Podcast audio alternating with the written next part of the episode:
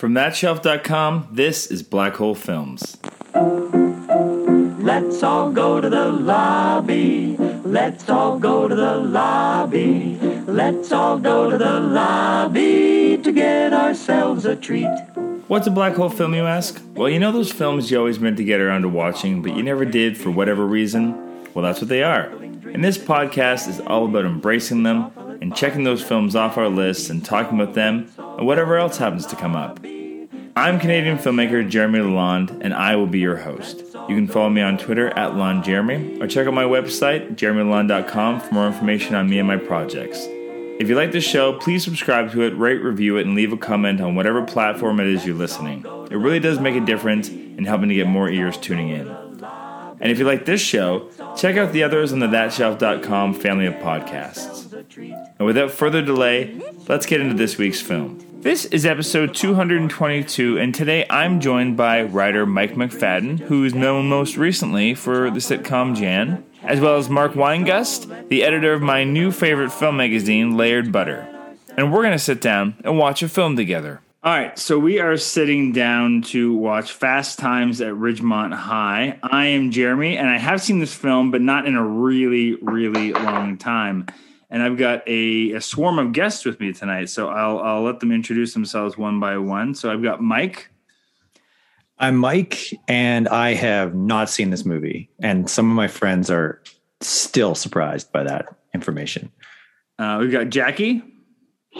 Hello. Um, I'm excited. I, I, have not seen this movie either. I feel like it's one of those movies where I, I feel like I've seen clips of it at some point, you know, because it's so famous, but it I don't I couldn't like bring up a thought about even what it's about. And last but not least, we have Mark. And my name is Mark. I have not seen this film. It is also one that has eluded me, same as Jackie, where I feel like I've just known it through osmosis, but I have no idea what this is about. It's definitely one of those like pop culture films where once you watch it, you're like a lot of Simpsons jokes will start to make sense, or just other. which is why, which is why I say through osmosis. That's like yeah. Casablanca. Yeah, and exactly. I'm sure, and I'm sure like a lot of you'll see a lot of images and be like, oh, that's what this is from. Um. Yeah, so, I saw The Wizard of Oz very late in life, and it was like every fifth line of dialogue was a reference to something. Hold on, hold on. How, how how late in life are we talking? Oh, like mid thirties. Hey, Wait, how did, do you go through your mid 30s without seeing Wizard of Oz? we did Wizard of Oz for the podcast as when I, I think there was the hundredth episode, and there we had a couple people here to do it. So really, I, I don't. I've seen it, but I feel like you know, as a musical theater person, it's unavoidable. But if you weren't necessarily into musicals, you maybe you wouldn't. I, I mean, I grew up in the least musical theater household you could imagine, so that's part, probably part of it. Yeah, my what kind of movies were you? Well, I was going to ask, like, what kind of movies were you then more introduced to? Uh, as I mean, just I, I don't know. I feel like it was just like whatever was on TV, and you know, I mean, I feel like this movie was out, kind of came out in like the the dawn of the VHS era, and it was definitely mm. the kind of thing that there's no way my family would have allowed like through the door, just because of the, uh, you know, it's like I mean whether it is or not, I think it's got the reputation for being like a, a sex comedy, which is just like not. That's not. What Wizard of Oz or this? oh, this one, this one. right. I, I, was confused for a second, but then yeah. I like where this is going. That would be the, a very unfortunate sex comedy. She's with three three creatures uh, uh in the Most woods, of which are not male. Yeah. So uh, non-human, non-human. Sorry. Worst worst sex comedy of all time. Yeah, very unfortunate the, for her. For me, a sex tragedy. Movie, sex tragedy. For me, the movie that was oh, this is where everything came from was Casablanca because every line in that movie feels like a cliche, but then you're like, no, no, no, this was the first time it was said. Yeah, it's a cliche because of this. This, this is the yes. point of reference. So what I'm getting is this movie might be similar, a similar experience. Yeah, it's funny when people go back. Like if you go back and you look at something like you know Star Wars or or older movies that kind of like build something. They're like, oh, this feels like it's just full of tropes, and it's like, yeah, but this created the tropes that you've hmm. seen all the imitations for. Same as like early rom coms, right? You look at these those movies, uh, and this is one of this is one of those like, what year is this? Eighty two or is it you know eighty five? 82. Like I'm looking. I'm looking. is at the 82. Criterion. It says Look at me. is 82. Look at me, boom. Uh, so this is like very early coming of age 80s movie. So this is like one of those movies that doesn't even feel like it's of the 80s because I think 80s movies and particularly 80s comedies get such um you know get kind of grilled because they they fall into such like I think most 80s movies are considered bad and cheesy just because of you know certain things of the era. But the nice thing is this is because it's coming out of like the end of the 70s. I feel like this one dances past that a little bit. I find a lot of 80s movies to cross so many lines that are now no longer acceptable. Yeah, and that'll be an interesting conversation after this because there's definitely. I mean, what's interesting without spoiling anything. Uh, what's cool about this one is that it's directed by Amy Heckerling, who um, I don't know if you know who Amy Heckerling is, but she directed other movies like Heathers and um, and is one of like you know the forefathers of like bigger female directors. Um, hmm uh, A forefather time. of female directors. Well, the forefathers of just. I meant more of the forefather. Yeah, that's a funny A way. Like like, Foremother. cont- like, in- She was a uh, contemporary. Yeah, no, but she was definitely in, in especially, and it's I know this wasn't necessarily considered a studio movie, although no, I guess it was. Like it was, it was, it was on the lot and all It that is. kind It's of stuff. uh, what was it? Universal. Yeah, Universal. but anyway, but um, but it'll be interesting to see how that is because I was I've been re- I was just curious myself, so I was diving into some stuff and some of like just the press around this movie and even some interviews that were done lately about it. Uh, and and there's a lot of def- interesting defense about certain aspects of this movie because they they say they still stack up because it's through the female gaze. So I'd be curious to see how that conversation goes and, and how people feel about that. But uh, but what what do you three know about the movie before we jump into it? Without Other spoiling than anything, without spoiling anything. without spoiling anything, there's only maybe two things I know. One is just like the DVD cover of Sean Penn just looking tanned as ever on that, and and of course what everybody talks about Phoebe Cates, just that one scene which I don't want to get into right now. yeah, yeah, yeah. And Mike, Yeah, I mean, I know uh, it's Sean Penn is the character named Spicoli. I mean, kind of feels like it. That's his. Uh, I don't know. Was was Keanu Reeves Bill or Ted? I actually can't remember, but it's like that Ted. kind of a. He was Ted, so it's like that kind of like intro, Uh, you know, like a, a a very good actor's first. The first time we're seeing them, and it's like a you know a, a sort of a brainless role, but they're kind of always associated with it. yeah, I know I know that. I know about the Phoebe Cates scene and that and I think isn't the guy the guy I swear I'm not 75 years old. The guy from My Favorite Martian is in this movie as well. yep, Older guy? Yeah. That He was the show that was on when I got home from school, okay? Not actually like an 80 year old man. he plays a teacher called Mr. Head. I believe Okay. is the character name. Nice. And, ja- and Jackie, well, I, I heard on a podcast recently that it's a sex comedy. do you do you guys know who wrote it? No idea. I mean, I I, I own the Criterion, so I'm not going to spoil it because I don't want to pretend I'm a show off. You're gonna you're gonna find out in two minutes because you'll see the credit opening credits. It's written by Cameron Crowe. Yeah. Which to hmm. me I find very interesting because for me, when I think Cameron Crowe, I honestly think the first thing that he did was like say anything. But Well, as a director, yeah, this is this As a is director, but- screenwriter because he uh, well, it's also based on a book that he wrote. yeah, which to me is, is also one of those things where I only found out about that maybe a couple of months ago when I picked up the Blu-ray. Because it's like, wait a second, how have I not known this? This feels like a piece of film trivia that just has eluded me for so long. Anyway, so I won't I won't spoil it, but you'll uh we we've mentioned Sean Penn, uh so that and Phoebe Cates, but this this this movie is kind of like the cast Who's is who? the cast is crazy. Uh, you're going to be constantly delighted and surprised by how many recognizable people you see, and for a lot of them, this is their first movie. Mm. So uh, we'll go through So it we- after. do we get to do that experience of seeing an A-lister with like one line?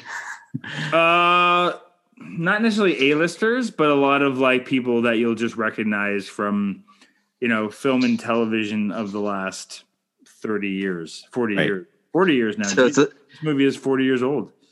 almost. I was gonna say this feels like the Scott Wow. Pilgrim of its time, like a stacked cast of people that uh but that, even that, you know go on to do bigger things. yeah, but even You know, those people had done stuff like that. That cast was was stacked. Yeah. it was stacked with people that were already emerging. This is like like the, unknowns. Yeah, Got the it. casting agent for this movie. We, we can talk about the casting actor because I know a couple stories about it. But um, the casting director for this movie should have been given some kind of a weird award a decade later for just like discovering a crazy amount of talent. Um, because that's more. This is more amazing because of that. Because it is so many people's first, as opposed to you know Edgar Wright doing Jackie or not Jackie uh, Scott Pilgrim with like a bunch of people, bunch of people that are already on the verge. Yeah, yeah. Hmm. Anyway, but Perhaps I'm, they were I'm really on the verge in another this. circle, like in a comedy or like improv, or you know what I mean? They may have been like, because that happens too, where people are sort of not in the mainstream, but they're still in a community of people who know who all the hot talent is. That's what I mean. Yeah. So it was a casting director who just had their finger on the pulse of young talent, the people that were Yeah. like just ready to to break, right? That were Mm. that, that had been auditioning for a while or not, but uh, it's fascinating. Uh, all right. Well, so without further ado, because I love that you guys you guys know like the things I expected you to know. So uh, I'm excited just to dive in and also just revisit it myself because it's been probably at least ten years since I've watched it. So I'm excited to to revisit it myself. Okay, All right. awesome. So we'll be right back. Let's all go to the lobby to get ourselves a treat. So we are back almost entirely. We are uh, so far missing Jackie, who had to help a friend with a few auditions. So we're not sure if she's going to be joining us back up, but hopefully she will because I'd love her perspective on this. But Yeah. uh, without knowing how long she's going to be, we are just going to uh, plunge back in. So uh, I uh, I have lots of thoughts and opinions and things to discuss, but I will open it up. I open the floor up to you, gents, first. I honest, I, I honestly thought that this movie was decent.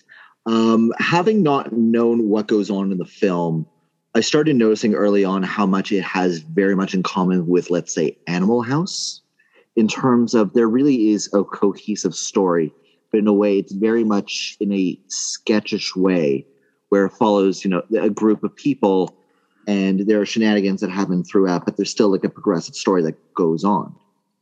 Um, whereas you know, Animal House kind of deals with the shenanigans of the Deltas. Uh, this one kind of deals with the shenanigans surrounding you know a group of teenagers. One of them being a brother sister, one of them being the surf slacker, other one being like uh, two best friends, that sort of thing. hmm Uh, and Mike, Yeah. I mean, first of all, I was surprised that Spicoli wasn't the main character. because that's the guy I would hear about. So I figured, you know, he became kind of gonna the be- face for the movie, right? Especially given that, like, because you know, Sean Penn came out of this and blew up and became yeah. kind of like the A-list talent out of this right away. I mean, there's so he many. Madonna. He's gonna get he's gonna get put on like the the, the revised VHS cover. Um, and I was surprised how much of an ensemble movie it was. Like you're saying about about Animal House, I thought it was going to be like a really paint by numbers 80s story with a main character and a best friend and a and an antagonist and a lesson learned and it was a lot more freeform than i was expecting and that a lot of that stuff there's certainly stuff we can talk about throughout that i didn't think you know I mean, you can't watch a movie that's more than five years old without noticing that it hasn't aged well in certain ways. Yeah. But so it's sort of like it. I almost hesitate to say that, but of course, there's going to be stuff that that is just that really stands out as uh, looking like uh, definitely from another era. But then, the, but overall, I was just I was surprised at how um, how subtle a hand it had with that with a lot of the storytelling and the and and and and the characters, even amidst really broad stoner jokes and and and and all kinds of you know relatively broad comedy. I I was su- surprised really. Which Yeah, I I, mean, mean- to speak on that point. Sorry, sorry for interrupting. No, you. no, go ahead. it, it just speaks on the authenticity that you really get from it because not not that there are no adults in this and it's kids being kids but it's rather that there are things that go on that are very frank to them that they uh, that they like have a code a lingo something to kind of deal with um, they don't have to go to advice to other let's say authority figures or they don't really need to answer to authority figures like even spicoli rebelling against the teacher because it's just he's doing what he wants to He's the only adult character in the whole movie. We never meet their parents. Right. yeah well i mean yeah the teachers are really yeah the only adults at all He, he's the only. That's- Repre- Go ahead. Oh, I was just going to say, no, I, I hadn't noticed that, but that really, that really does stand out. They never once go to an adult for advice. No one No. does. Uh, just so, just an update. Jackie it looks like will not be joining us. She um, she got stuck on audition world with friends. So, um, Ah, too bad. no but coming back, I mean, I think that what what attracted Heckerling to the project. This was her first feature film, uh, and what attracted her to the project was that it was so freeform. Uh, do you do you want to know who uh, they first offered the movie to to direct? I I quickly glanced at the essay and criterion booklet, Oh, so okay, I will so let you know. reveal it. I'll let you reveal it because it actually seems quite funny knowing what was going on. sense. It's No, it David. David Lynch. But- he but you- turns down Return of the Jedi. He turns down this. What does this man turn down except Dune? That's just it. It's like it's, but at the same time, David Lynch should 100 percent turn this movie down. Can you imagine the David Lynch version of this movie? No, because that's Twin Peaks. yeah but um to, to to mike's point like i think it's interesting like what i thought was really fascinating about watching the movie this time around first of all i uh well, we'll get in oh, I, I almost said something i'll get to that later but like stuff like in the very first five minutes like some kid when they're when they first get to school it's like the first day of a new school year and some kid slaps another kid in the back with a sign. I think it says something like "I'm a homo" or something like that, right? Yeah. Yeah, I was kind of taken aback by that, thinking, But "Oh, but here's the thing that to keep in mind that I think I look at that, and here's the thing: there are so many movies where mm-hmm. of that of this era where that kind of thing gets played for a joke. It's not played for a joke in this movie. It's played for an observational slice of life moment. That's the kind of shit that happened then yeah, right? The movie exactly. is not it's not making a joke out of it. It's not condemning it. It's just saying this is what is. And that's Mhm. where I think this movie holds up exceptionally well. It's not trying to make a joke out of any of these characters. It's not really trying to make any of them tropes. It's just it's like a slice of life capturing of 1980s, you know, high school life. And I think because of that, it's hard to say whether or not it ages well or not because it doesn't have to age well because it's not trying to be anything other than a time capsule of what it is. So you're going to get guys, you know, with girls pinned up in their lockers saying inappropriate things and kissing them and that kind of shit. But that's how guys were. You know, the the movie is not judging them and, and, and it's not judging any of the characters. We can get into like the whole Jennifer Jason Lee uh, story when we, you know, further on. But I think that's what the movie does exceptionally well for a movie of its time. Yeah. But here's the thing: you're also expecting audiences to realize that it's not a joke; it's rather a um, you know a commentary or just even an observation. Like to me, if I would have seen this in my early teens, I'm pretty sure that like a group of friends I would have been with may have laughed at that joke. But even so, like I know nowadays that you know there are certain films where it's just these are films of their time, and if anything, seeing the authenticity of this film, you take an instance like that and you see this is what things you know just were back then. Not just in california. It was just like a mainstream thing within north american culture. Yeah, but if you look at it, especially if you look at like this is almost like I'd have to I have to do a deeper dive to to make sure my history is correct. But this is kind of the the birth, or at least one of the early births of the teen comedy, right? Like Pork, Yeah. Porky's is the year before this, right? Which is Yes. like Right. the epitome of sex comedy and was a huge hit. But like you know, John Hughes movies are still a few years away. You know, so it's Yeah. like he. And um, what year was Animal House? a 77 or 78 one Oh, of those okay. So yeah, so, So- that, that's the college version. So the college frat movie um, uh, is pretty. So it's in that range, right? But it's it's definitely like one of the you know the forebearers of this kind of movie. Where later on, like these kind of things get like the characters become way more tropey and way more like inappropriate, and they're making jokes out of these characters, right? Right. Well, like uh, when you were when we were on the uh, the initial chat where you were looking for you were inviting people who hadn't seen this movie if they wanted to do the podcast, and I piped in and was like, I haven't seen it, and then immediately a friend who's of the same age sort of was like, How is that possible? And the, and my answer was because I was busy watching Zapped 15 times. Which I Oh man, you got Scott Baio? I- you know, it was like a friend with a rec room had a VHS copy, and like you know, I, that is a much less sophisticated movie, but was wouldn't have been was you know riding on the this movie's coattails and and a few others like it. Yeah, yeah, yeah. Um, I was just gonna say before you said that, just so I can get it off my my brain before I forget. Like what I what I was kind of impressed in too is just like you get that you get it's a he's a very small character in the movie, but Forest Whitaker's character, you know, uh, never gets played as like the black stereotype. Like he doesn't get much of a story either, Mhm. but there, there's no story of like he's just a guy at the school. He could have you could have easily cast that character as any ethnicity Yeah. And it wouldn't have made a difference. And you could Yeah. argue that that's a good or a bad thing. But I it, think. It, well, sorry, sorry to interrupt on that. Like, sorry, continue. no, no, go ahead. No, what I was going to say is that his storyline really is just a setup payoff. Uh, It's a payoff in two ways. One, it introduces him as both a football star and that he has like that classy car. And then it pays off in terms of Spicoli takes his younger brother, whatever, for a joyride and crashes the car. And then he uses that for motivation of saying, you know, what, I'm going to solve the situation. Vandalizes the car to make it think the rival school was responsible for it making them win to win the game. Although you know we don't get to see much of Forest Whitaker except for maybe three scenes. Yeah. You know, I, I wish that he could have been involved maybe a little bit more. But then again, it just speaks to how much of an ensemble this movie really is. You can't pay attention to all the characters and all the like skits scenarios that goes on.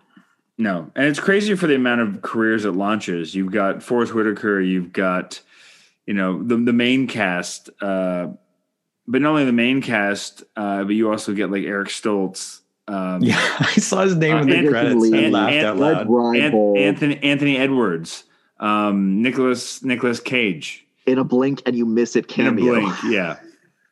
It's But- like I, I saw I saw him that one scene. I'm like, there he is. But that's because they all they all auditioned for the movie, and and Amy Heckerling fell in love with all of them, and they're like, how do we put them in the movie somewhere? You know, uh, like same as I think I think Forest Whitaker came in and auditioned for uh, Spicoli as well. Can you imagine that audition tape? Whoa. Uh, but they're like he was like this young, very sensitive guy, and him playing up like the jock was was very out of character for him. But uh, but but they convinced him he could do it. Like he didn't think he could do the character. And honestly, he did. He did it well. yeah, he's great. Well, he's got the he's got the right physical uh, appearance for it, right? He's just a, a, de- a delicate soul underneath it all. Yeah. I mean, speaking of delicate souls, it's just like you. I didn't realize Jennifer Jason Lee was in this movie, and she is a revelation. Oh my god, she is so bloody good in this. How, how old is she in this movie? How old is life. her character? How old was she? no, in in in real life. I'll How look up. she? I'll look up how old she when she was born. Um, but here's the thing: they cat. I think she is like they cast her on purpose to be like the baby face because they wanted you when the sex scenes were happening to go, oh, like I feel a bit like the purpose. Like Heckerling wanted someone like her so that you would feel uncomfortable. And oh you well, would- mission and- accomplished. but but also you would just you would want to protect her. She look she's born in sixty two, so she would have been 19 Yeah, so he would have been twenty when it was released. Right. So, like, let's say nineteen when it was filmed. old enough to be photographed naked. Um, that said, to that point, um, on the Criterion edition, I doubt it. It's I'd, I'd be very shocked if it was on the version you saw, Mike. But in the scene where she gets pregnant with the guy, the Mhm. guy that that becomes a giant. Uh, douchebag, Robert Romanus. Yeah, I think you- that's the actor. Yeah. Did you get a dick shot? Nope. Mark I and got I, a dick did. shot. I got the dick shot. the Criterion, the, the original, because Amy Heckerling's original rule for that movie was that uh, the nudity had to go both ways. If the Right. broads came, if the broads came off, the pants had to go down, and so she shot the males like getting naked too. But of course, when they went to release it, the studio's like, "You've made pornography. We're going to get an X rating." Right. you know, if you don't cut the penises out. Breasts were fine, obviously, Of course. um, because men run studios, but uh, the penises had to go, and so, and of course, Jennifer Jason Lee of all the cast was infuriated by that. Um, and but they were, you know, they their hands were forced, and they couldn't release the movie if they didn't make the cut. But Right. they, they insisted when Criterion picked it up to re-release it that those shots go back in. The shots are still in the movie; they just blew them up and reframed them. Right. So they, they insisted for the Criterion release that it get, get put back for the first time ever in its original uh, in original thing. So it gets restored to the original point, which was that all nudity has to be in there if the girls have to be naked too. Which is one, I applaud Amy for having that perspective because that is the right perspective. And two, studio and audiences are idiots. well, you got to rem- remember it's 1982, and it is they are How trying to many make a, penises do you get to see in mainstream movies? Yeah, but they're trying to make a teen comedy, and it's like outside of European cinema, there wasn't a lot of penises in mainstream movies. So it's like I, I get I get the censor's points. and I don't Yep. agree with it, but I understand. I completely understand the point of view, and it's like again, it's like you know you've got a, a female director directing from the female gaze, which is like show the penis. You know, and even just the way the sex scenes are done, like the first time she has sex in that baseball dugout, like I it- felt uncomfortable watching that. well, it cuts to a shot of like that the light, like what she's looking at, and the I- graffiti and yeah, just little details like that, which is like she's. It's not overly stylized. It's not. It's not. She. It's not made to make her look uncomfortable. Like she's not enjoying it. They don't do anything like that. They don't. Like what? What? What's I It's love. very matter of fact. which Yeah. is- But that's Yeah. great. Like, like the, here's the thing about that I think is is hugely successful for the movie, despite any any flaws it might have, is especially when you look at her character. Right, this movie is about, uh, you know, this young innocent girl who, and it's focused on her, her inexperience, but she wants to like sexually explore. You know, and the movie doesn't treat her as um, you know a victim. It doesn't treat her as a slut. You know, it just shows what's going on. Like we don't even get the cliched scene of her discovering she's pregnant. You know, on the piece. Right. You know, it just it's just her going up and telling the guy, right? So we don't get that moment of like her debating what to do or not. Like this movie is far more progressive even than Juno, which comes out 30 years later. You know, that movie does have moments of judgment. It does have moment all those cliche things, right? Like this movie, it's shockingly refreshing for a movie that was made in night that came out in 1982.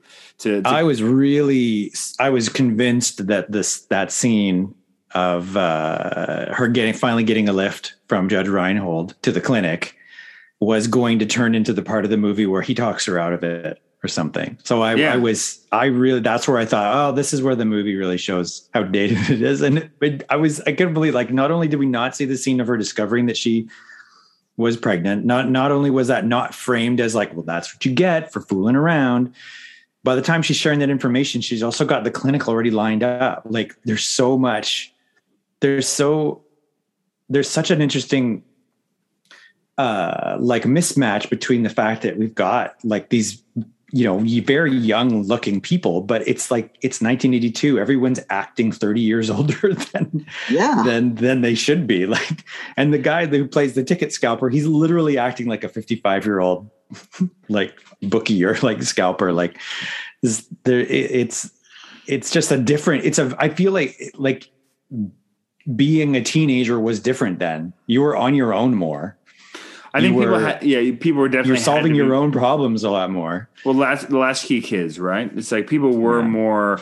I mean, the, the actors are older than teenagers. Sure, right? yeah, So it's there is not- that. But I think actor, you know, kids were more had to be more responsible. Had to just kind of deal with their own shit. They were on their own, you know. And this movie, like again, doesn't show any adults there to help with the kids. You don't you don't get the scene, especially with Jennifer Jason Lee telling her parents that she's pregnant and, and how they respond, right?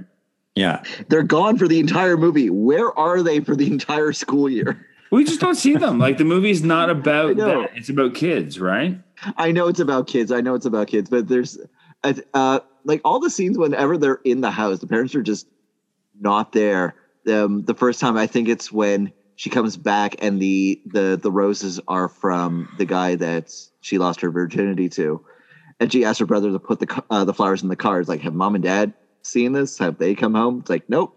And then whenever she brings somebody else over, they're on vacation they're away and th- i mean that's totally fine you don't need to have the parental figures in the house it's just more of there's not even a an instance um a, a sense at all of just it, it, it's just a, a parent free world if that But makes sense And but I think it's not inaccurate to how that era was. I think parents weren't around as much. They weren't there was no helicopter parents the way they are now. You know, it's like Yeah. they just kind of let kids do their thing and because the adults wanted to do their own thing too. You know? yeah They yeah. I mean, I, I have I have a friend who uh, she when she talks about like you know at what age you're allowed to do what on your own. she talks about remembering riding like Toronto public public transit at an age where in order to be to to get the back door of the bus to open, her and her and her friend had to stand on the step together. to be heavy enough to make the back doors open alone on the TTC. that's a Uh, local reference that was not not happening anymore. Definitely. Um, yeah, what a wild movie. Yeah. Um yeah, and Hecker it's Hecker was first. She was 27 when she made it. Whoa. and what am i doing with my life i'm 27 turning 28 and it's like i mean i'm on my own path i know that but it's just man i wish i had this kind of perspective in my youth in a way and to you know have this kind of insight to you know show you- this kind of authenticity If you want that to depress you, Cameron Crowe is 22 when he writes this movie. No why do you even make me feel worse than i should be And when he wrote the book, he he um or maybe he was 22 when he wrote the book. Well, he was I- a I don't know. journalist. He was, already a journalist for ro- rolling stone it's Yeah. just he well he was a child prodigy, right? Uh, they almost Exactly. almost famous as you know his autobiography in a way. another black hole of mine which i finally picked up Oh, you haven't seen I- Almost Famous? no Oh, i have not Oh well, we should do that too. But anyway, but so he was yeah he was a, a teenage like Rolling Stone reporter, and he he because he didn't actually finish. High, I think he did correspondence high school. He actually to write this book he when he was like twenty or twenty one he lived undercover in high schools to get like information and he like dumpster dove and and because on the last day of school just i mean i remember doing this too like everyone emptied their lockers and throw their shit in the dumpster right and he and so he went he went from like high school to high school to high school on the last day of school and just went through the dumpsters and collected all this shit. And he says a lot of that ended up in the book. Just like letters people wrote to each other they threw out all this like gold uh, notes that were passed people uh, he found in lockers. Which to me is just a fascinating aspect of high school culture where it's just what do you really expose of yourself vulnerably in a way that you just toss away at the end of the year?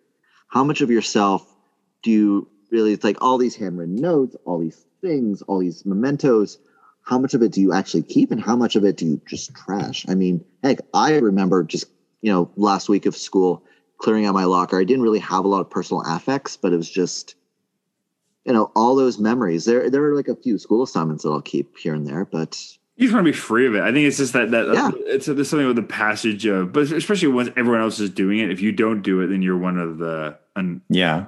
you're not one of the crowd. Did you guys have any like last day of school rituals when you were in high school? like the only ritual i had was probably just going to a movie like like the the night that we ended everything so like there there, there were just many times where i went with friends just like um there was one year i remember last day of exams um me and my best friend we went to go see you don't mess with the zohan at our local movie theater over here. We we had a great time but otherwise like in school rituals no. It was really just grade 12 we had prank. We had prank a few times for some reason. I don't know why. It was not really a good prank in the end. We also had exams too. You never see like because it's always like there's the last day of school and then there's like a couple days and they but then like the last day of classes, but then there's exams, right? Yeah. Yeah. Where where there was where they, the high school. I don't know if that was a Canadian thing that we had, or if that's not something that was because that's just it. Is like it was like kind of anticlimactic because you kind of finish school, then you still had to go back and do like an exam here, and an exam there for And like there. the next for the next You week. got right? English, you've got math, you've got biology, you've got you've got um economics. Man, I re- I remember like going through high school with that and it's like grade 12 always had theirs done first because they had all the other stuff to go through graduation, prom, all that stuff. And then like ele- Our, then our was like, it would be graduation was always the, in the fall, though. Really? Yeah, it was the next fall for my high school. Really? graduation was always the next fall. You went to a really weird high school then. Ours was always in June. Don't you fucking shame my high school, Mark. You don't know anything about my high school. You, you, you like go watch any American movie. It- I'm aware. I always thought was, I'm like, that's bullshit. That's not how high school is. Probably my, my experience was the weird one. was your uh, Halloween in February and your Valentine's Day in October. I don't know, man. I Why just everything backwards? I assumed it was a Canadian thing. It was my sole experience. So, of course, because the world revolves around me, Mark, I assumed everyone else had the exact same experience I did and that movies were lies. Movies are just fantasies projected by actors with no authenticity on the screen, distributed by a giant corporation in order to make money. See, they don't understand my life. I'm just saying that was my experience, and I thought it was weird when other people had like graduations at the end of the high school year. I'm like, that doesn't make any sense for reasons that were entirely based on my own experience. But now I'm now this I'm honestly learning this right now as we speak. I didn't know that other Canadians didn't But have. that- But that honestly fascinates me. I, I, I just want to know the logistics of how that worked. I never questioned it. I will now. I'm going to ask many questions to people going, Hey, did you know this was weird? That we were weird? Because I've never had this conversation before where I realized my high school graduation was three months later than it should have been. Yeah. No, like for me, the weird thing was just um, getting the yearbook, you know, the following year. That was the only thing where I could say, you know, I would I would relate to that experience. We would get our yearbook for that Right. year in like September, October. Having been on yearbook committee, I can tell you it's just that's more of a logistics thing because you want to cover up until the end of the year, so you Yeah. can't you can't hand out the yearbook until uh, until the year is finished, and then Which is everyone- always and, strange and then when I- no one wants to work on it over the summer because you're on summer vacation. I'd Yeah, say that's the on, only thing from high school I still have is a couple of yearbooks. Yeah, I mean, that, that always just fascinates me in high school movies where they always give out the yearbook at the end of the year for everybody to sign. It's like, wait, it's ready? Like, yeah, don't, that's, don't you see put that's in like bullshit the, for sure. Yeah, right. I'll agree with you on that. That's that's where we're the same. We can, we can agree on that experience, on that fakeness.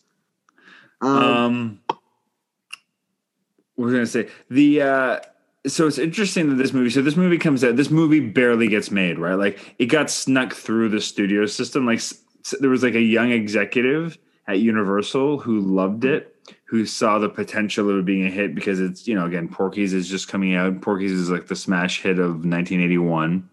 uh, Or the surprise hit, I should say. It probably wasn't the smash hit because you've got like you know, I think Raiders comes out that year, right, and other amazing things. Uh, but it's it's they actually just put it into the studio uh, calendar without telling anyone, and they just kind of snuck it through because the budget was low enough, and and they didn't really pay attention to the fact that it was happening until it was shot. So it was kind of done under the radar at Universal. But then, of course, once it's done, they have to start showing it to the top brass or the other people who make decisions in marketing departments.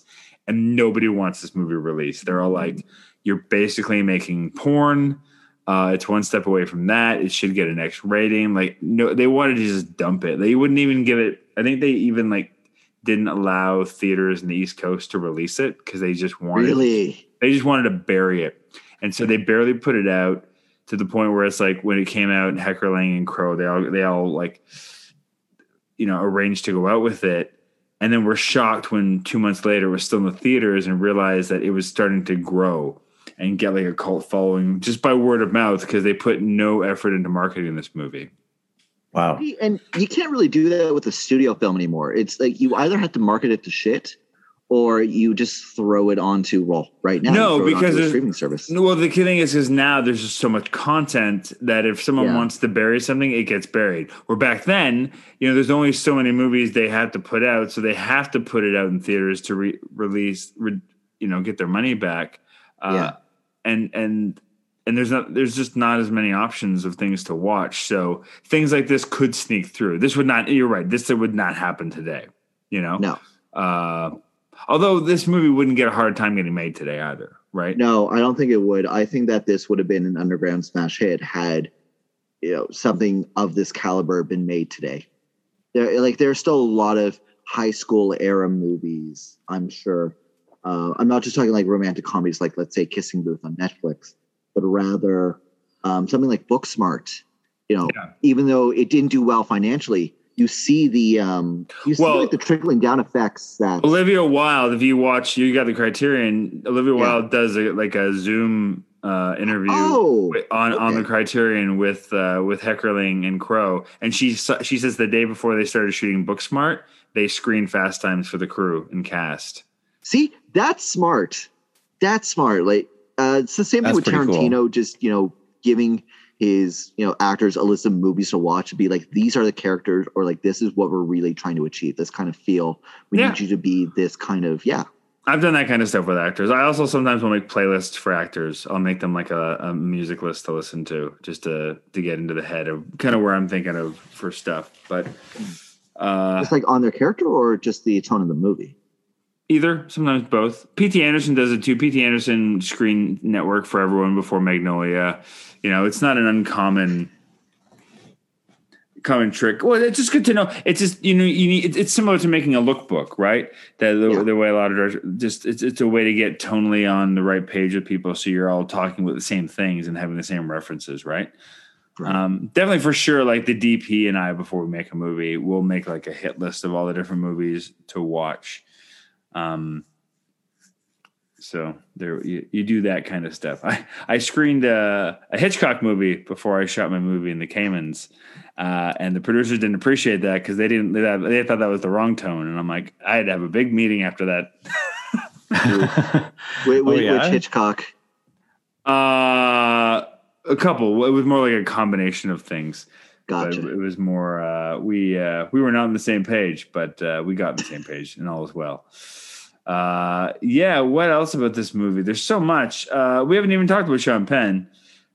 So Sean Penn stayed so much in character. He people like when you called his house, you couldn't say, "Hey, Sean, phone." You had to call him Spicoli. wow.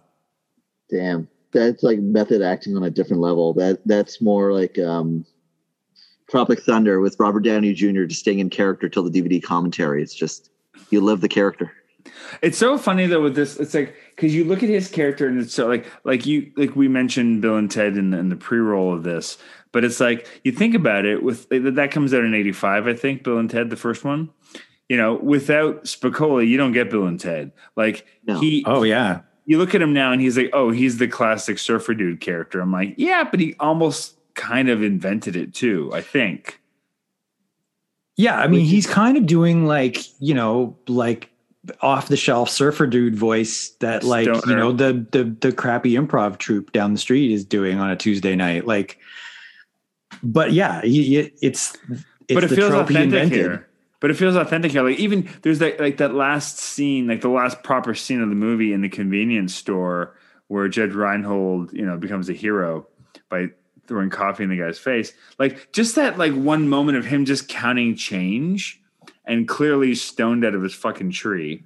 You know, it's just it's just something just authentic and simple about that where it's just like he just feel like you watch him and you're like you must be stoned out of your mind while you're watching and you don't you don't for a second believe he's like it's almost like the moments with him as much as they are tropey like you feel like they're just documentary you know you're Yeah. watching this actual they, they just found this guy on the street and they're like let's put you in a movie Man, to think like without Sean Penn doing the surfer dude thing, you might not have had um, Frank Zappa's daughter Moon do like Valley Girl, and then having that become its own phenomenon, where it just translates within the pop culture and just you know inserts itself so much that it becomes its own trope, its own just characterization. Yeah. It's so so weird.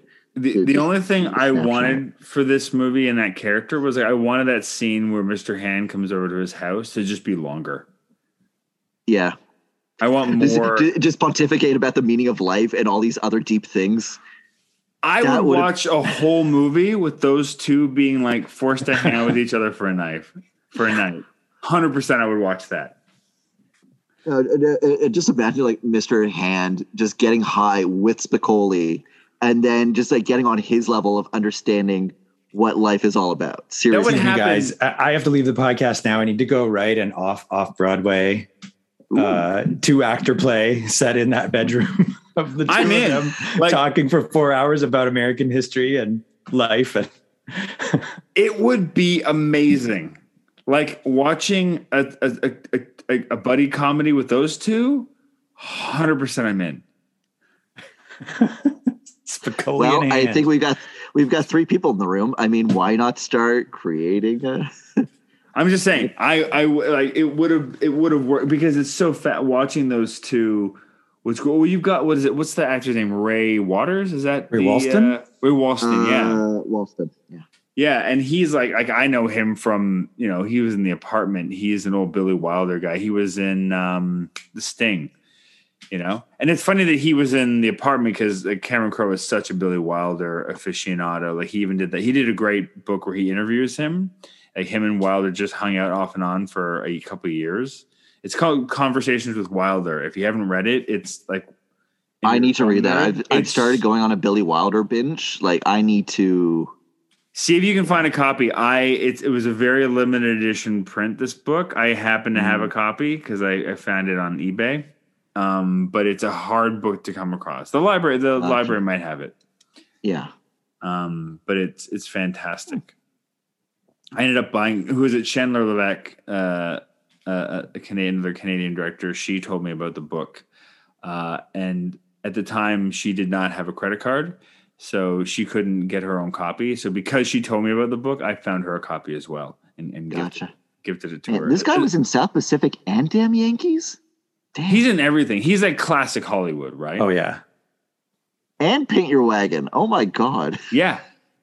What great casting, you know. The the most experienced like he's kind of in a weird way like the name actor in the movie when when they made the movie, oh yeah, right? definitely. Cuz none of them are they tried to you want to hear something funny? So when they cast Sean Penn, Sean Penn came in to read read for Spicoli and they actually said, "Look, we have a lot of great actors that have come out to read Spicoli, like Anthony Edwards and and, and Eric Stoltz both read for it too, and that's how they ended up becoming his buds. Um, but they wanted they wanted Sean Penn to play the Judge Reinhold character because they couldn't find someone for that character, and they were trying to convince him to play that part instead. And he's like, "No, I only want to play Spicoli, and if I don't play that part, I won't be in the movie." and so they ended up casting him, and Judge Reinhold got the part because he lived in the apartment like on the floor below Amy Heckerling, and she was good friends with his girlfriend. Man, LA, Hollywood is is so weird sometimes. but here's wild. the thing: I feel like Judge Reinhold really fits that role so well. He's got that very goofy older brother feel to him, in the same way of a of a right now Jason Segel. Kind of looks like Jason Segel. Oh yeah, he's kind of a weird, a weird Jason Segel of his time.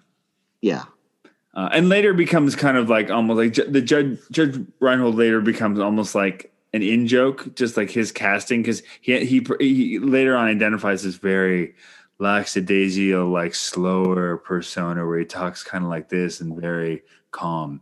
Like he become he becomes tropey in, in and of himself later on in movies, but in this Yeah. point he's just playing a teen.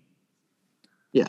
Um, so I mean, so what's amazing to me about this movie, and I'd love to talk about it, is is because it it it is like this rare movie of its time. Like again, it's just before you know John Hughes comes in and becomes the king of like teen movies for a, for a while. Uh, but it is like I think the first of its kind to to you know become attuned to the emotional lives of teens, right? So it's got these scenes like when we talked about the the abortion stuff. Uh, but then you also get you know these the big masturbation jokes and and those kind of things that you you get the scene we haven't talked about yet, which is you know the the Phoebe Cates scene. Yeah. Uh, and so I'm curious. And again, Without like- this, you would not have American Pie. Oh, for sure. Like this is a precursor to that. But um but it's interesting because at the time again it's like, you know, the, the, I think the running joke was that the VHS copies of this at all the the rent- rental houses always had like that, you know, the the tape wear right around this section of the movie because kids would come home and pause it, right? yeah. Uh I, wait, do you really want me to break the ice on this one? Sure. I mean, it doesn't matter. Here, here's the question. So the question is this: Yeah. because re- reading, you know, some of the backstories behind it, Phoebe Cates was resident to do it. You know, Jennifer Jason Lee was fine doing her nudity in the film because she knew that the guy that was in her sex scene was going to have to go pantless as well. So you know, Phoebe Cates doesn't get that because she's playing the fantasy version, right? And and um, Yeah. and and so hers is a different kind of thing. And she, you know, argued against it, didn't think it was necessary for the film, but Heckerling talked her into doing it. Uh, and so it's an interesting conversation to have too, because you know, had it been a male director, it'd be a very different thing to have a male director talking a young woman into doing. But here we have a young female director talking a young female actor who probably wasn't that much difference in age. I'm sure Phoebe Cates is probably in her early 20s at this point, so maybe a Yeah. couple years younger than than Heckerling. But you have that going on to make a scene about a male porn fantasy while he's masturbating. Open up the discussion, other males. Um, Uh, I gotta go. I'm just kidding. Yeah, but I'm curious. I mean, No, no, no. I understand. I understand. It, and the thing is, within pop culture, it's just when you cheapen. Uh, or, sorry, what I'm saying is, um, the cheapening of the scene is because you know it gets clipped online, and that's what gets shared. Same way as you know back in the VHS years, where you would just go over that scene again and again. Same way that I'm sure a lot of males also did the same with Basic Instinct. You know that little bit of tape wear just in that one scene. And I don't know whether it's because of just the the idea of it, the fantasy of it, the kind of tabooness of it. That for one, it's just like a scene of nudity in a movie where it's just like, oh my gosh, you get to see something, and then it becomes the talk of everything. I mean, it does Yeah, feel it's nothing- like. Go ahead. uh, no, what I was going to say is, you know, as much as you see Phoebe Cates in this, you also see Jennifer Jason Lee, but I don't see a lot of people, you know, pinpointing to that kind of moment the same way as Phoebe Cates. So I don't know whether it's just because they Well, they're more like attracted to that one in the fantasy of it, or if it's just more of that's what stuck throughout pop culture has now become either a running I wouldn't say a running meme, like a meme in the way where it's just it's so well known it's so well known as like, you know, quoting Casablanca or Mm. quoting you know, Oh God, another movie. I'm sure. I'm sure just- Phoebe Cates like that. She's uh, her her her bare breasts in this movie are up there with quoting Casablanca. no, no, but it's just in, no. But what I'm saying is, in terms of you know iconic nude scenes of you know within film that people have talked about, that's one of them. And it, for me, I do, I see that as a very interesting thing to study and to analyze. But it's just so weird to know how. Sorry, to see that that one is the one that's kind of stayed throughout pop culture. If that makes but I think I think that it, what's interesting, you know, it really does stand out in in the movie. All the other sex scenes are really awkward, or Yeah. you know, they're not they they're not uh, they're, not not, getting like they're not Which getting straight out ugly in a Yeah. sort of unconsensual way, but they're I think they're very much going for like they're not romantic. Yeah, they're it's very matter what- of fact. They're not what they had hoped it would be, and then they talk it up better than it was when they're at work the next day. And this Yeah. scene is actually the pure fantasy. It's shot. It's the most beautiful cinematography in the whole movie. it's with the lighting and because it's a And fantasy. because it's so it's a fantasy. That's the part that that that sort of gets like copied and pasted from the movie into popular culture. Yeah. I think partly because it's just through that at that such a such a fantasy lens. I mean, also, I mean, you know, people like what they like. you know, it's just you know, with without being too uh, judgmental on the film, I think it's doing exactly what it was supposed to be doing. It's there to get people to say, "Hey, you get to see breasts in this movie if you go see it." Uh, Yeah. and, it, and it sells tickets that way. It, it, I mean, and it's played as a, it is played as a joke. It's not played for like like like you were saying with Jennifer Jason Lee's moment of like that teen awkwardness. And when you see again, it's like she they cast Jennifer Jason Lee because she's got kind of a baby face at this point in her career, and you're made to feel kind of like, ooh, should I be watching this? yeah, And definitely. that- in a way, that's almost like it's good that they use nudity for her because you have to question how you feel about watching that, right? Where with the Phoebe Cates one, she's played more as the sex pot, you know, the person who is more mature uh, and and more sexually experienced, and so you don't get those feelings with her. You know, she feels like someone that Yeah. is old enough to see naked in a weird way. Um, and, and yeah, and in within the, I mean, it is in the within the brackets of the fantasy of that moment. She's, you know, got all kinds of agency. She's doing it because she wants to, which makes it all the more like galling to discover that behind the scenes story was quite the opposite, is pretty gross. Um, other thing interesting is that that the I I mean, yes, it's sort of played for laughs in terms of the embarrassment of getting caught, but the the the thing the movie isn't doing that I think a lot of the teen sex comedies that came afterwards would do is they weren't playing uh, Judge Reinhold's character masturbating as like a shorthand for him being like a loser or like beyond like pushed to some limit of sexual frustration. It wasn't sort of being there wasn't a there wasn't There wasn't a an build-up added to layer that. of judgment of and look at this dirty boy's doing. No, you could, it, it- and it doesn't come back to haunt him in any way either, right? Like you could arguably cut that scene out of the movie, and it wouldn't affect the story. Yeah. Know, which is the problem. I think my problem with that scene in general is just that it's like it doesn't, it's not there otherwise, other than a laugh.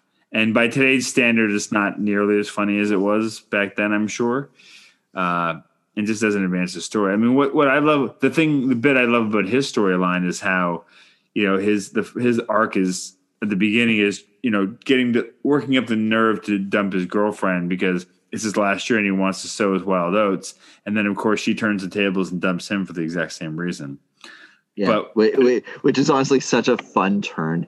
yeah it's the, it's the only I- turn the movie can make without it being just cliche right but but, Yeah. but it doesn't but what it what it, what it misses the opportunity i think is like you could have that masturbation scene be a re- showing that being a result of that in some way, but it doesn't necessarily it doesn't feel connected to that. No, yeah, I don't, No. I don't think it is. Yeah, No, it just seems more matter of fact. It's just he's home from work. He's frustrated. He says that what what was it? It's just like he wants to be left alone or something, or I guess.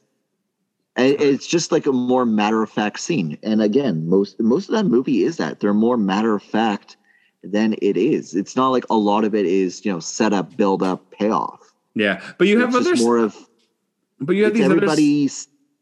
Yeah, you go first. sorry you you have these other sexualized scenes that kind of work character wise and story wise like there's that scene in in the cafeteria where they she teaches where phoebe cates teaches jennifer jason lee how to give a blowjob with the school cafeteria's carrots with know? all the boys looking on, which to me is just like, well, I mean, yeah, there are people that will and still do that, but it's just like it's authentic. It is part of what that's like. You can't just, you know, have that scene play off and not get reactions like that as as they would have at that time too but that- Yeah. that- that's but also what's great about that moment is that the girls are like a little embarrassed they got caught but they're not mortified and they're not and they're not slut shamed in the movie No. like nobody starts saying anything about them like they're it's just it's something they got caught doing and it's like oh god that was embarrassing but it's Yeah. embarrassing for different reasons than other movies would do right. yeah, and Mhm. and to continue on that point, like when um what's his name, the um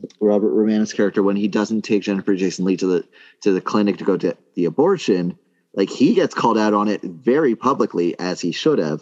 yeah you know, both on physically on the car, on the locker, and through the school gossip. Which I mean, Well, he's the It's- shamed for it. You know, it's not. She's not shamed for having to go get an abortion. He's shamed for not like going half seas the way they agreed to.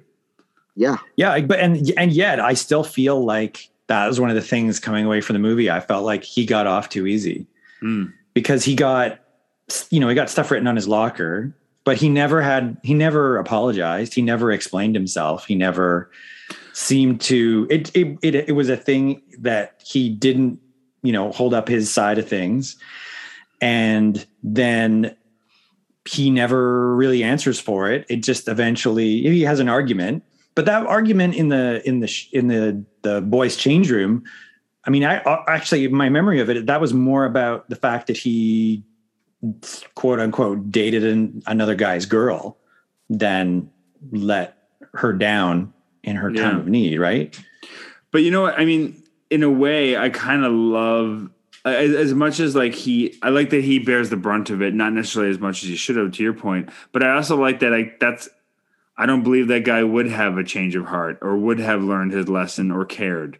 You know, it, the movie is kind of realistic in the sense that it's like, yeah, a guy like that's gonna not be affected by that. Unfortunately, you know, it's not gonna. He's not gonna learn a universal lesson from this and become a better person necessarily. Uh, Right. so I think it's refreshing in the sense that they don't like they, they, these characters don't really go on these. It's very slice of life the movie, right? Like it doesn't feel like these people are going through major changes. What I, I think the biggest arc you have in the movie is Jennifer Jason Lee at the end saying, "Anyone can have sex. I want romance." You know, and then you Right. get that great line from Phoebe Cates where she's like, "We can't even get cable TV out here.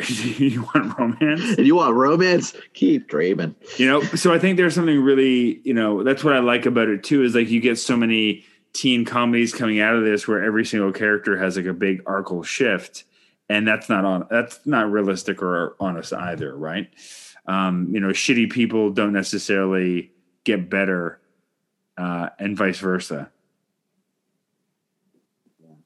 yeah but yeah well, I mean, I think that one of the big appeals of the movie at the time was, you know, people that age or a little bit a little bit older, really feeling like they were seeing Mhm. bits of their life on the screen in a way that they hadn't before. And so the stuff about the movie that feels, you know, not like a movie, not like a polished, you know, save the cat or uh, you know, uh, Syd Field structured screen uh, screenwriting um, example is part of what is working about the movie, especially for audiences then, because they weren't used to seeing, you know, let's yeah talk, let's practice blowjobs on a carrot in the cafeteria. Like that'd be kind of mind blowing, or just watching like uh, teenagers hanging out in the mall, and the mall is the coolest place to be in town.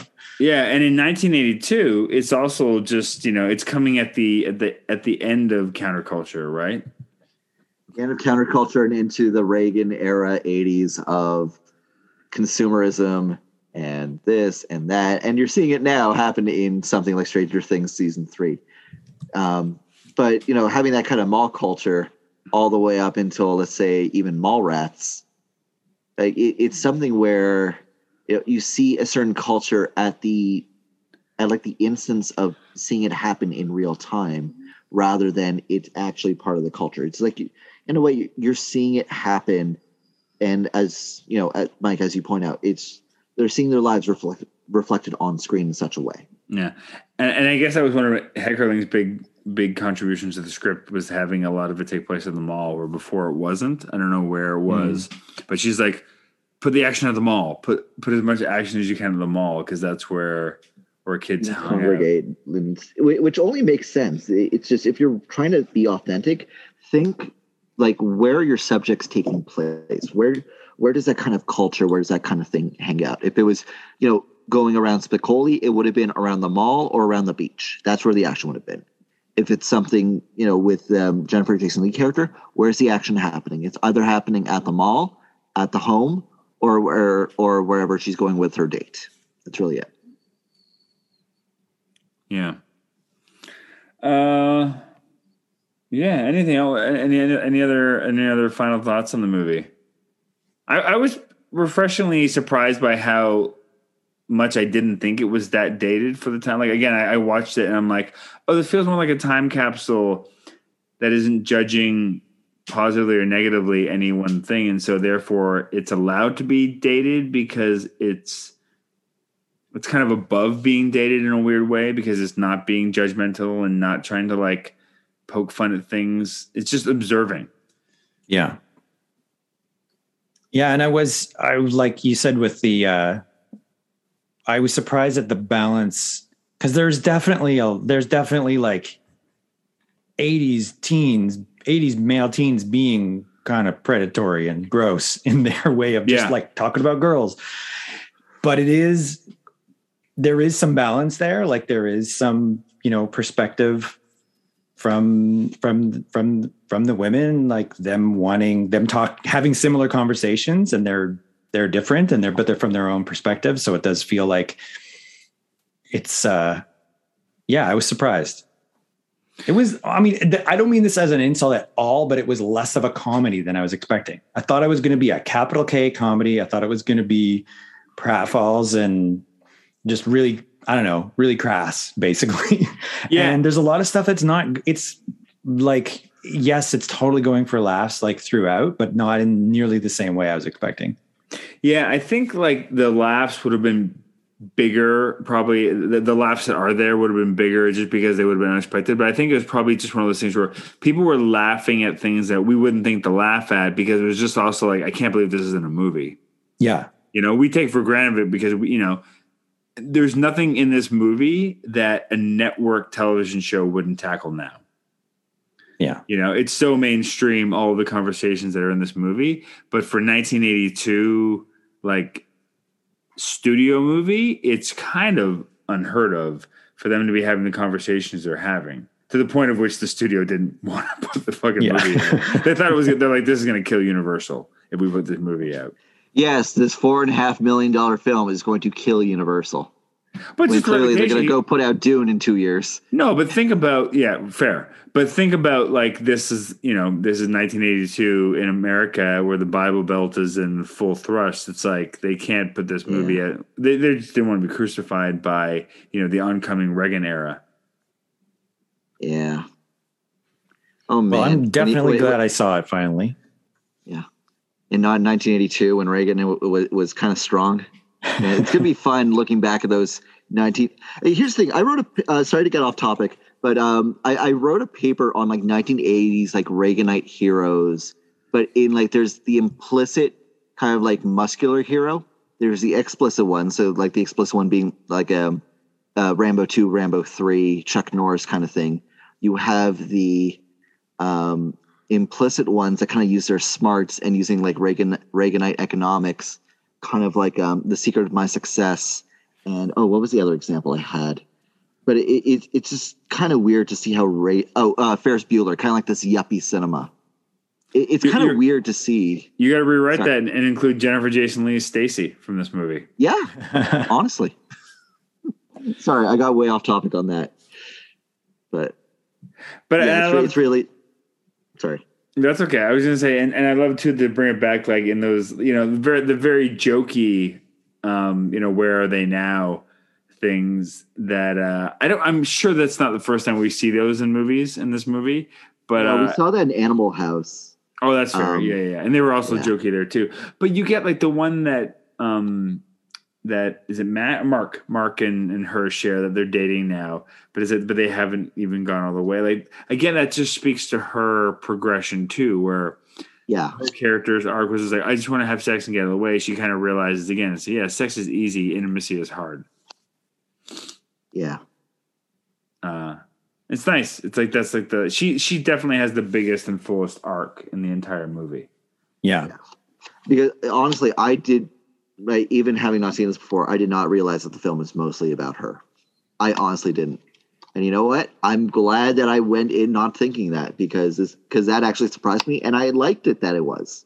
Yeah me too. I, Really I her no i didn't even know she was in the movie to be honest so. Yeah same here. Well, I bet you if it, if I'm sure because she does have like if you, when you listen to it, you hear Jennifer Jason Lee's just got that that very specific cadence in, in, in her voice. But it's like it's the kind of thing where I bet if her name wasn't in the credits off the top, like we didn't have like an opening credit roll with the actors' names, it would have required a double take to be like, is that Jennifer Jason Lee? Mhm. You know, you would have had to go to the internet to to confirm it because it's enough that once you see a couple scenes and you're like, yes, that you. But you- you wouldn't be surprised because this is one of her early, if not her first role. It's definitely one of her early roles. Yeah. Um, but she's tremendous in it. Yeah, I, I mean, I kind of wish I knew beforehand that she was in it because seeing her kind of in a little mini of a mini renaissance over the last five six years, I probably would have actually gone and seeked out this film because the marketing of this film, especially within the home media market, still just focuses on Sean Penn. Yeah, even though, which is yeah, which is a shame. Yeah, I'm just finishing up her Netflix series Atypical, where we're one episode away from from completing it. ah, And it's not my favorite show, and it's not my favorite role of hers by any means. But it's interesting to watch her playing the parent role now of kids in high school. yeah. Yeah, it's kind of weird when you also see Lea Thompson doing that when she's also been in those John Hughes mo- like John Hughes movies back then. Yeah, it's weird when you see the people that you grew up watching becoming the parents when they were the kids in these movies. Well, often the casting of those people is on purpose, right? They they cast Yeah. them so it's like you they bring that nostalgia with them. I know. Winona Ryder it's- and Str- Stranger Things. Yeah, the But whole honestly, the whole kills it, casting of adults in uh, in Stranger Things is literally Matthew Modine, Yeah. oh Sean Astin's casting. Sean Astin, yeah. But honestly, I feel like the difference with between something like a Stranger Things or something like an atypical, I, I or or sorry, not atypical, but just having that kind of thing bringing the nostalgia is that their characterizations actually work within it, and it's not used as a stunt casting. Like ex- That is not true for where- Stranger Things. That no, no, no, no, no, no, but no, but it's like stunt casting in the way, like just to be stunt casting, if that makes sense. Like it's it not stunt casting for the sake of it. oh sure, they're stunt still good actors. Yeah, Exactly. It's but it's stunt casting on Stranger Things. One hundred percent. Come on, okay. It, what I'm saying is, it is, but it's not like it's good stunt it. casting. Good Exactly. That's what I'm trying to say. Yes, it's good stunt casting. Sorry, it's not Which is fine. just to I'll- do it. It's doing it, but it's great at doing it. Yeah, but it's that they they know they're doing. They're not. They didn't accidentally go. Oh, you know. I what? know they didn't accidentally do it. I know how this works, but it's just more. it's not like they're doing it as a soulless thing. It's like, you know what? We should bring them on. They would work for this. Not like we should just bring them on. People remember this. Mm, I think it's somewhere in between those. Am I am I being too optimistic about this? You are, but it's okay. But I, I enjoy it and I think it works. But I, I, guarantee you, in the casting office for Stranger Things, it's always like, let's primarily aim for first casting someone of this era. Yeah. Uh, I- I'm sure that's a it's a huge. Yeah, Uh, wait till they bring on Jeff Cohen, the the guy, the the fat kid from the Goonies, who's now a lawyer, who's now fit and all that. Come on. But I'm just saying. But it's like, but no, they're still only working. I mean, Sean Astin is still Yeah. acting, right? He's still, Uh, yeah, and same with like Elijah Wood when he really wants to, or something like Winona Ryder when she really wants to, or Matthew Modine when he wants to. Yeah. But, uh, Yeah. but I, I'm all for it. I have no problem with like good stunt casting. You know, when, when the actors are, and it's just like, oh, that person deserves to work more. I'm glad they finally got a shot. Yeah. And they get, and they get to do something maybe that they wouldn't normally get to do either. Yeah. Yeah. I have zero problems with it. I, I, I but I just, you know, I got to call it out for what it is. um, well, thanks for joining. I'm sorry again. Apologies that Jackie couldn't couldn't join us. She was being a good friend and helping another friend with an audition. But uh, I'll try to get her back on again for something else. But thank you, gents, for for for watching, for giving me a chance to finally crack open the the, the Blu-ray Criterion that I picked up recently, and uh, and I was really enjoyed somewhat watching this with the two of you. Hopefully, hopefully, because we're all vaccinated and all that, maybe we'll start doing these in persons. But in Yeah. person, we'll see. We'll see how the how the pendulum. I, swings I in mostly don't right now, just because I'm still living out of my farm a lot. Yeah. Otherwise, no, I- and, and that makes sense. Otherwise, I am doing. I am seeing people Yeah. That are double vaxxed in. Uh, Yeah. in Who knows? home. Maybe maybe invest in a projector and a sound system. We'll just start doing them outside. We'll do community podcasting. this would be a I've- great one for the neighbors to overhear. Oh, look, there's the there's a sheet in the projector out back. I bet they're watching Moana. No, Yeah. No, it's it's Fast Times. It's uh oh, and the version with the penis in it. Well, that's that's Jeremy. That's our Jeremy guy. We know so him. Jeremy, he's he the makes the sec- man. he makes the dirty movies that we, that kids can't talk about. I still my I, I don't know if I, I'm going to tell one story before we go.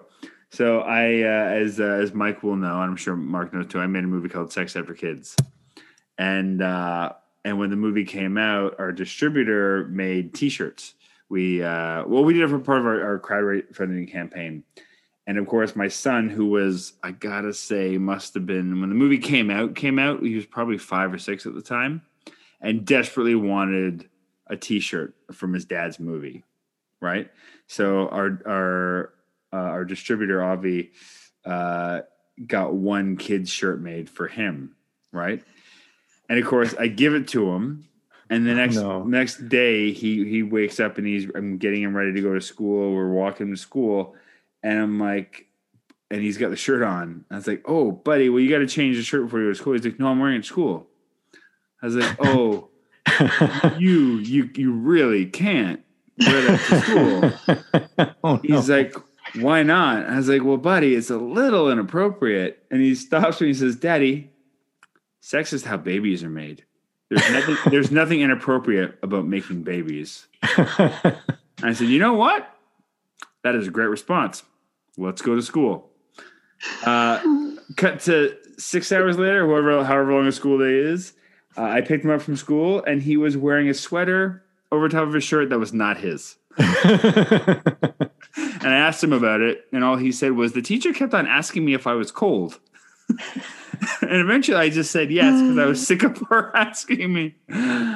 Bless, bless that teacher for finding a covert way of covering his his, his shirt up. Yeah. At least at, at least the teacher went about it in a very modicum way. Like like a very respectful. Oh, she probably got it. She knew. She knew. Oh, my God, I yeah. did, and yeah. But as soon as that I'm like, t-shirt, as soon as the small t-shirt gets made with that on it, it's gonna end up in school. Like it's yeah. And I can't lie. There was a po- part of pride of me that I'm like, he made a convincing argument. right. At five, six years old, I gotta respect that.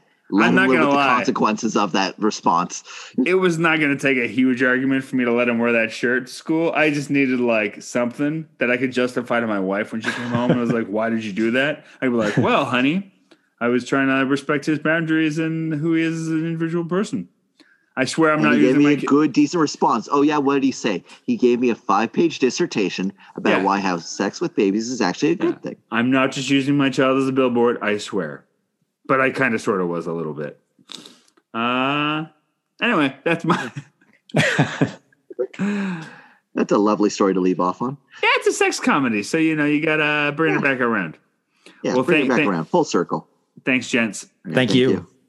Let's Thanks for joining us for Fast Times at Ridgemont High. Black Hole Films is a proud member of the That Shelf Podcast Network. You can listen to other episodes of our show and other That Shelf podcasts on thatshelf.com. Please subscribe, leave comments, spread the word, do all the things that let others know you like the show and how they can check it out. You can find me on Twitter at Lon Jeremy and go to Facebook and join the group Black Hole Films. And until next time, go watch something you've never seen before. Thanks. Let's all go to the lobby to get ourselves a treat.